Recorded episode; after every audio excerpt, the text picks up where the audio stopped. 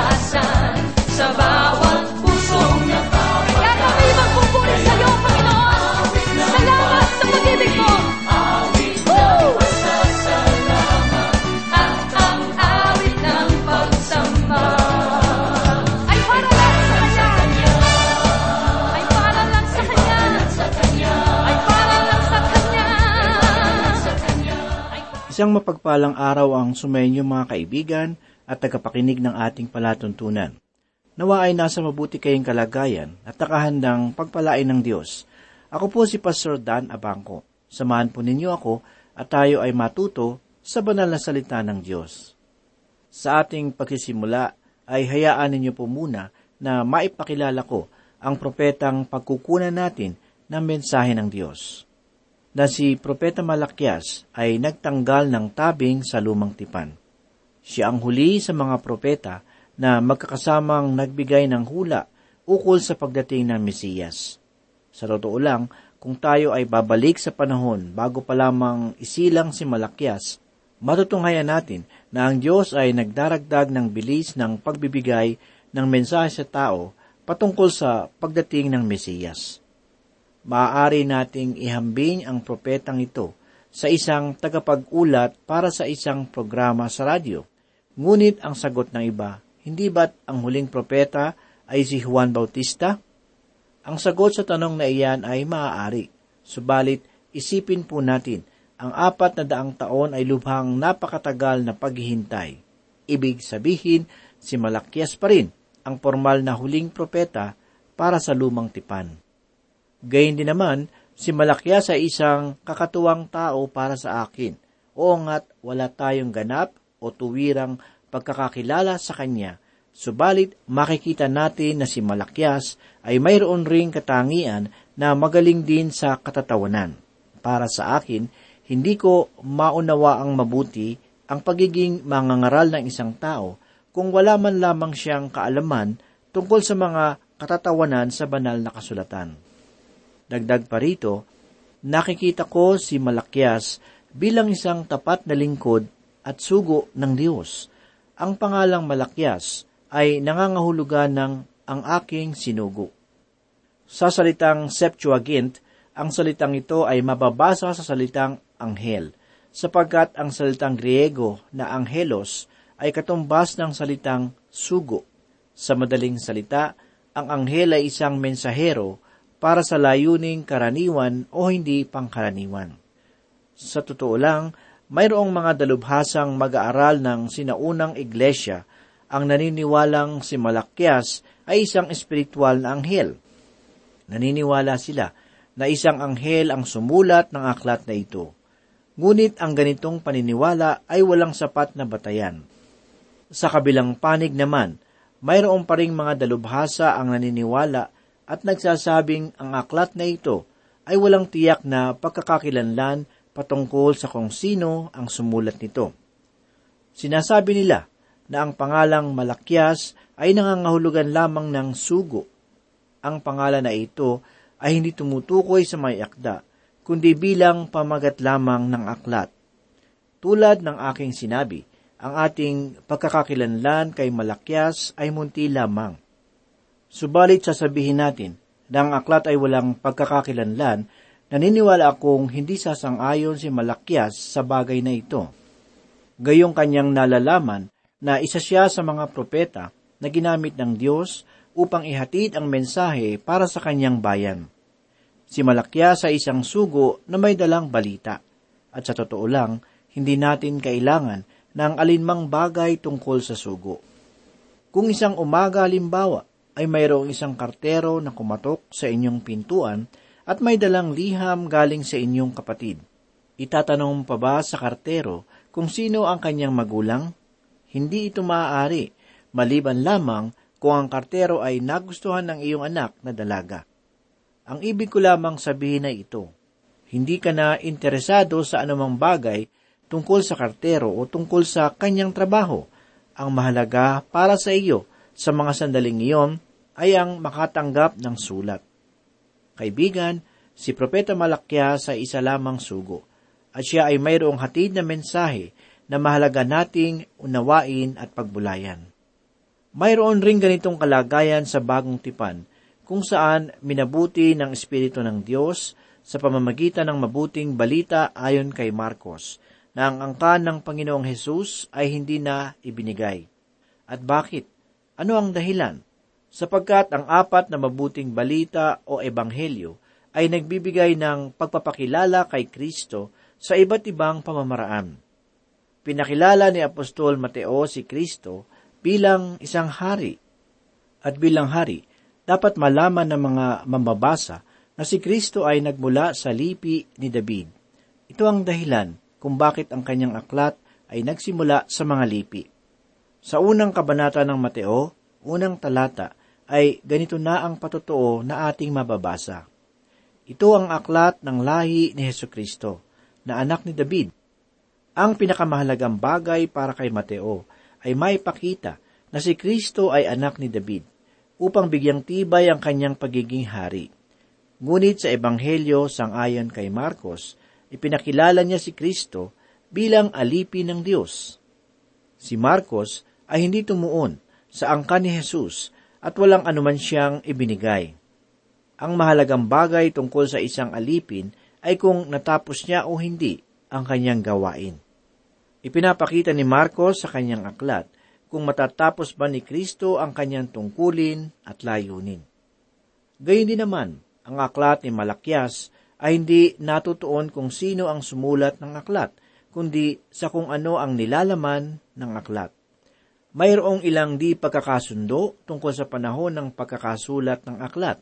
Ang sabi ng isang kilalang pastor, ito raw ay maaaring naisulat noong ikatatlong daan at siyam pitong daang taon bago si Kristo.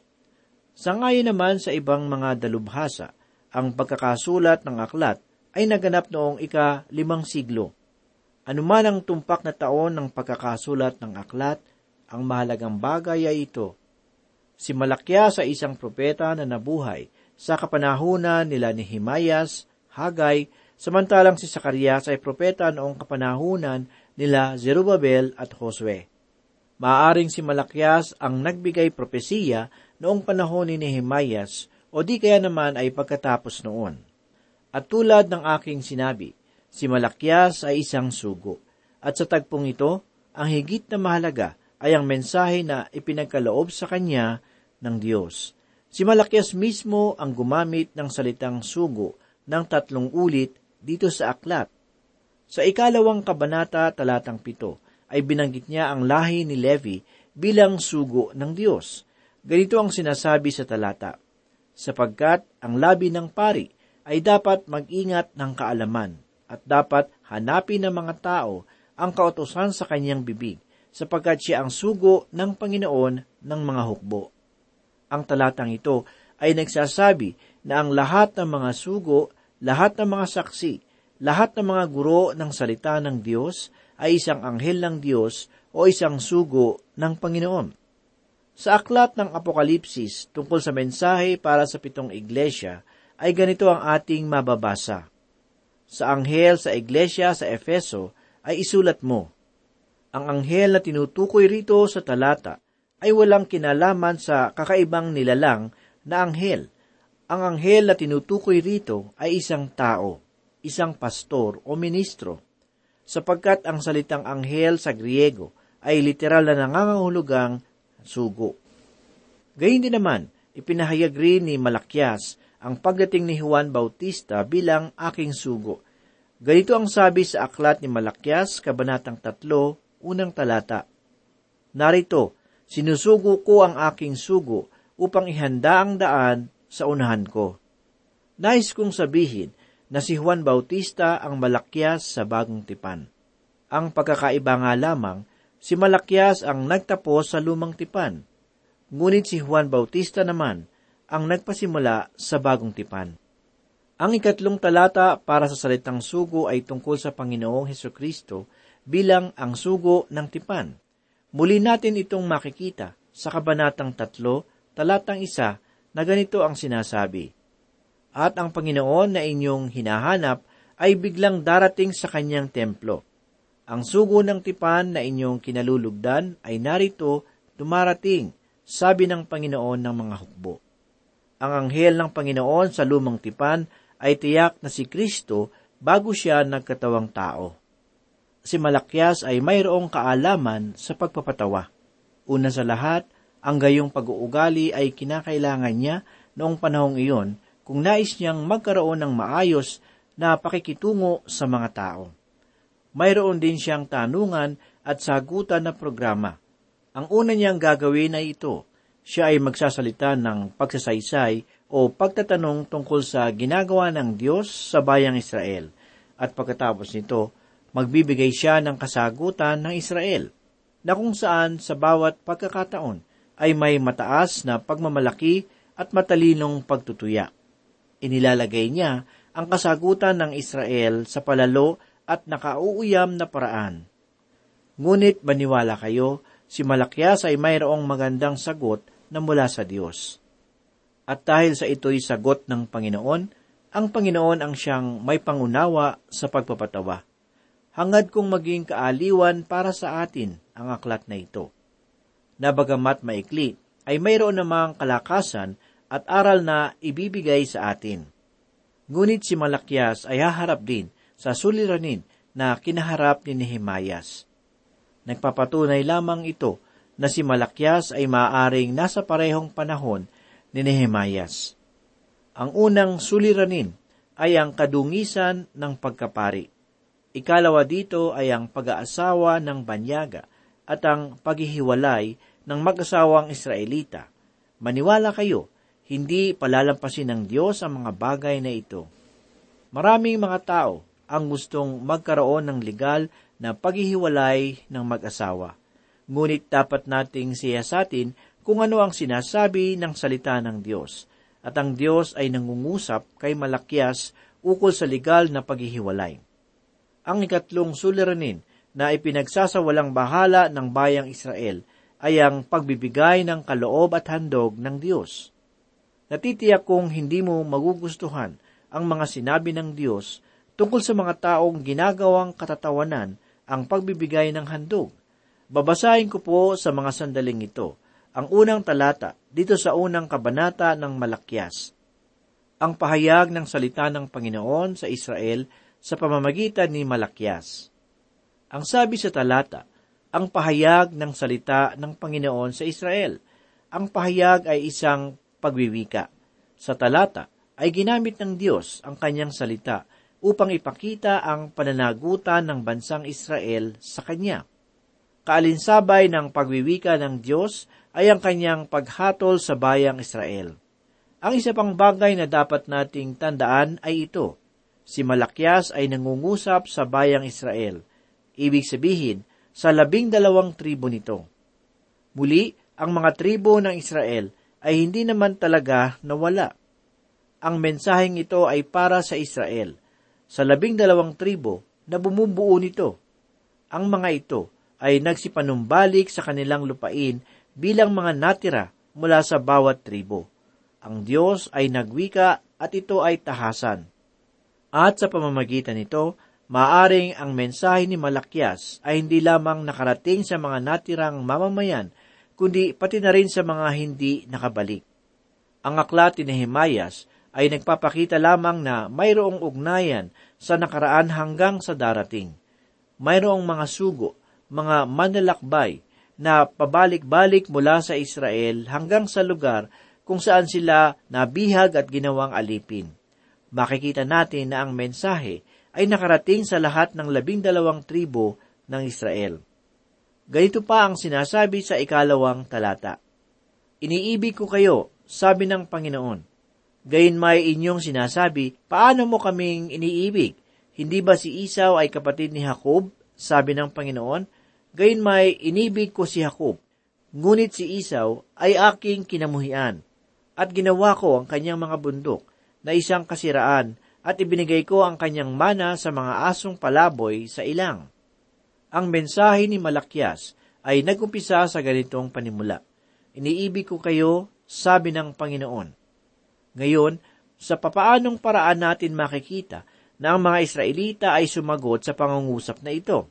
Inyo bang naaalala na sila ay nagsipagbalik sa kanilang lupain at sa panahon ni Nehemias, kahit na sila ay pinanghinaan ng loob sa pagtatayong muli ng pader sa Jerusalem, mayroon ng tanda ng kasaganaan at sila ay magiging isang anyo ng papuri sa muling pagtatatag ng templo.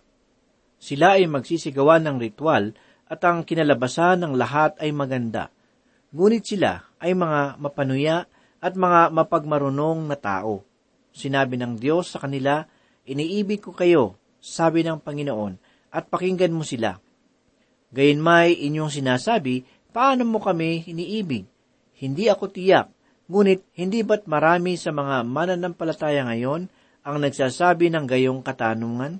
Itinatanong nila sa Diyos, tingnan mo ang mga bagay na nangyayari sa ating kapaligiran. Paano mo masasabing mahal tayo ng Diyos? Ngunit maliwanag na sinasabi ng Diyos sa Israel na sa simula pa lamang ay iniibig na sila ng Panginoon. Bakit kaya kailangan pa nating tumungo ng malayo sa mga pahina ng banal na kasulatan bago natin makita ang Diyos na nagsasabing iniibig niya ang Israel? Ngunit kung tayo ay tutungo sa Deuteronomio, kung saan ang mga Israelita ay nasa ilang, paano mo kaya masasabi sa Panginoon na iniibig niya ang Israel. Pakinggan natin ang sinasabi ni Moises sa Deuteronomio Kabanatang 10, talatang 15. Ang Panginoon ay nalugod na ibigin ang iyong mga ninuno. Hindi ito basta-basta sinasabi ng Diyos sa kung sino man. Hindi niya sinabi kay Abraham na iniibig kita, bagamat alam nating mahal niya si Abraham. Ang nais lamang iparating ay hindi nagmamadali ang Diyos na malaman ng sangkatauhan na iniibig niya ito. Ngunit sinabi ng Diyos dito sa Deuteronomio, Kabanatang 10 talatang 15 ay ganito, Ang Panginoon ay nalugod na ibigin ang inyong mga ninuno, at kanyang pinili ang kanyang mga anak pagkamatay nila. Sa makatuwid ay kayo, sa lahat ng mga bayan na gaya ng nakikita sa bayan na ito. Ngayon, ang Diyos ay handa na upang patunayan ang kanyang sinasabi. Sa isang bahagi sa kasulatan ay ganito ang kanyang pahayag. Hindi ba si Iso ay kapatid ni Jacob? Sabi ng Panginoon. Gayon may inibig ko si Jacob, ngunit si Iso ay aking kinamuhian, at ginawa ko ang kanyang mga bundok na isang kasiraan, at ibinigay ko ang kanyang mana sa mga asong palaboy sa ilang. Ito ay isang nakakapangilabot na pangungusap na ginawa ng Diyos sa kanila. Ang mga tao ay nagtatanong, nagdududa sila sa pag-ibig ng Diyos, at ipinapaalala sa kanila ng Diyos ang kanilang pinagmulan bilang bansa. Si Jacob at Iso ay kambal, ngunit sa simula pa lamang ang Diyos ay gumawa na ng pagkakaiba sa kanila at ito ay makikita sa Henesis Kabanatang 25, talatang 22 hanggang 23. Gayunmay, ang kapahayagan ng kanyang pag-ibig kay Jacob ay umabot ng labing apat na daang taon. Tungkol sa suliranin ng usaping bakit kailangang sabihin ng Diyos na iniibig niya si Jacob at kinamumuhian si Iso, ay ganito ang aking masasabi. Hindi ito sinabi ng Diyos hanggang sila Jacob at Iso ay naging isang malaking bansa na mayroong mahabang kasaysayan. Sa makatuwid, sinabi ng Diyos na iniibig niya si Jacob sa katotohanang alam niya kung ano ang nasa puso ni Jacob at kung ano ang nasa puso ni Iso. Ang pagsusuri ay naganap sa loob ng mahabang panahon. Gayun din naman, kailangan rin nating maunawaan ang pagkakaiba ng pag-ibig at pagkamuhi ng Panginoon na may kinalaman sa Edom at sa Israel. Dapat nating maunawaan na ang Diyos ay nalulugod sa katwiran, ngunit namumuhi sa masama. Sa madaling salita, ang pagkamuhi ng Diyos sa Edom na isang bansa ay nagmula kay Iso ay dahilan sa makatwirang bagay. Ang bansang ito ay masama at bunga nito ang Panginoon ay namumuhi sa kanila ang kasaysayan ng bansang Israel at ng bansang Edom ay talagang magkaiba. Ang Edom ay nabuhay sa kasamaan at tumalikod sa liwanag ng Diyos. Bilang mga mananampalataya kay Kristo Jesus, tinutuya ba natin ang pag-ibig ng Diyos gaya ng ipinakitang halimbawa ng bansang Israel? Hindi po ba natin nararamdaman ang nag-uumapaw na pagmamahal sa atin ng Diyos? O nga't ang panahon na ating ginagalawan ay may kahirapan. Ngunit huwag nawa nating isalig ang pagmamalasakit ng Panginoon sa salapi lamang. Ating alalahanin na si Kristo ay nagkatawang tao. Nakipamuhay siya sa atin bilang isang tao. Siya ay nagutom, nauhaw, gininaw, at napagod din. Nagpakababa ang Diyos nating si Kristo upang magbigay ng halimbawa sa ating mga buhay. Sa pagkakatawang tao po ng ating Diyos, isa lamang po ang gusto niyang iparamdam sa atin. Ito ay ang katotohanang nauunawaan tayo ng Diyos. Huwag po nating hayaan na linlangin tayo ng ating kahinaan. Ang sabi sa aklat ng ikalawang Korinto, kabanatang labing dalawa, talatang siya may ganito, Ang aking biyaya ay sapat na sa iyo, sapagkat ang aking kapangyarihan ay nagiging sakdal sa kahinaan. Kaibigan, sa ating kahinaan ay naririyan ang Diyos. Manalig tayo sa Kanyang magagawa sa atin. Ang sabi naman sa aklat ng Roma, Kabanatang 8, talatang 28 ay ganito, At nalalaman natin na sa lahat ng mga bagay ang Diyos ay gumagawa sa ikabubuti ng mga umiibig sa Kanya, sa kanila na tinawag alinsunod sa Kanyang layunin. Manalig ka, kaibigan, sa mabuting layunin ng Panginoon sa ating pamumuhay. Ang Diyos ay hindi na dakila sa lahat. Siya ang may pinakamagandang balangkas para sa ating mga nananampalataya sa Kanya. Hinihingi lamang ng Diyos na tayo ay manatiling tapat at magtiwalang matibay sa Kanya. Hindi niya tayo bibigyan ng pagsubok na hindi natin kayang harapin. At kung ang Diyos ang inyong tagapagtanggol, ano nga ang bagay na ating katatakutan? o sadyang higit ang pag-ibig sa atin ng Diyos. Ipinakita niya ito sa pamamagitan ng kanyang anak na si Kristo. Hindi ba't ibinigay ng Diyos ang kanyang anak upang magbuhos ng dugo sa kalbaryo? Upang tubusin tayo sa ating mga kasalanan? Sino ba sa atin, mga kaibigan, ang gagawa ng ganoong bagay? Ang Diyos lamang ang siyang umiibig ng ganoon sa atin. Sa kabila ng ating mga kasalanan, ay pinili ng Diyos na ialay ang kanyang sarili upang sa pamamagitan nito ay magkaroon tayo ng kaligtasan at matanggap ang walang bayad na kaligtasan na kaloob ng Diyos sa pamamagitan ni Kristo Jesus. Manalangin po tayo. Panginoon, muli kami po ay nagpapasalamat sa iyong mga salita. Salamat, Panginoon, sa iyong dakilang pag-ibig sa amin. At ibinigay mo ang iyong bugtong na anak upang kami po ay hindi mapahamak, subalit magkaroon ng kaligtasan sa aming mga kasalanan. Marami pong salamat sa iyong sakripisyong ginawa para sa amin. Tulungan mo po kami, Panginoon, na mabuhay para sa iyong kaluwalhatian. Ito po ang aming samot dalangin sa pangalan ni Jesus. Amen. Ang puso ko'y dinudulog sa'yo Nagpapakumbaba, nagsusumamo Paging dapatin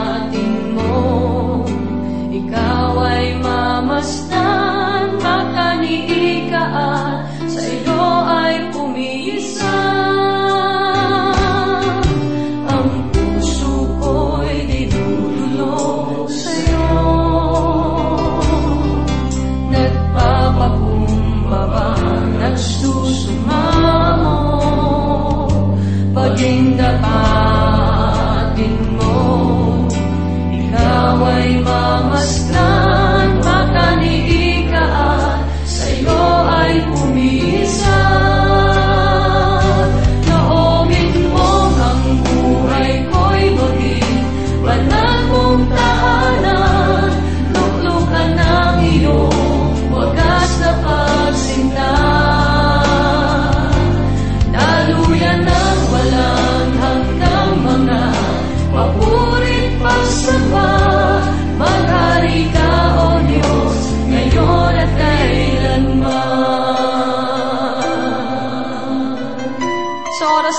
Panginoon, naririto po ang aming mga puso. Tanggapin mo ang hain ng pagsamba sa iyo. Tanging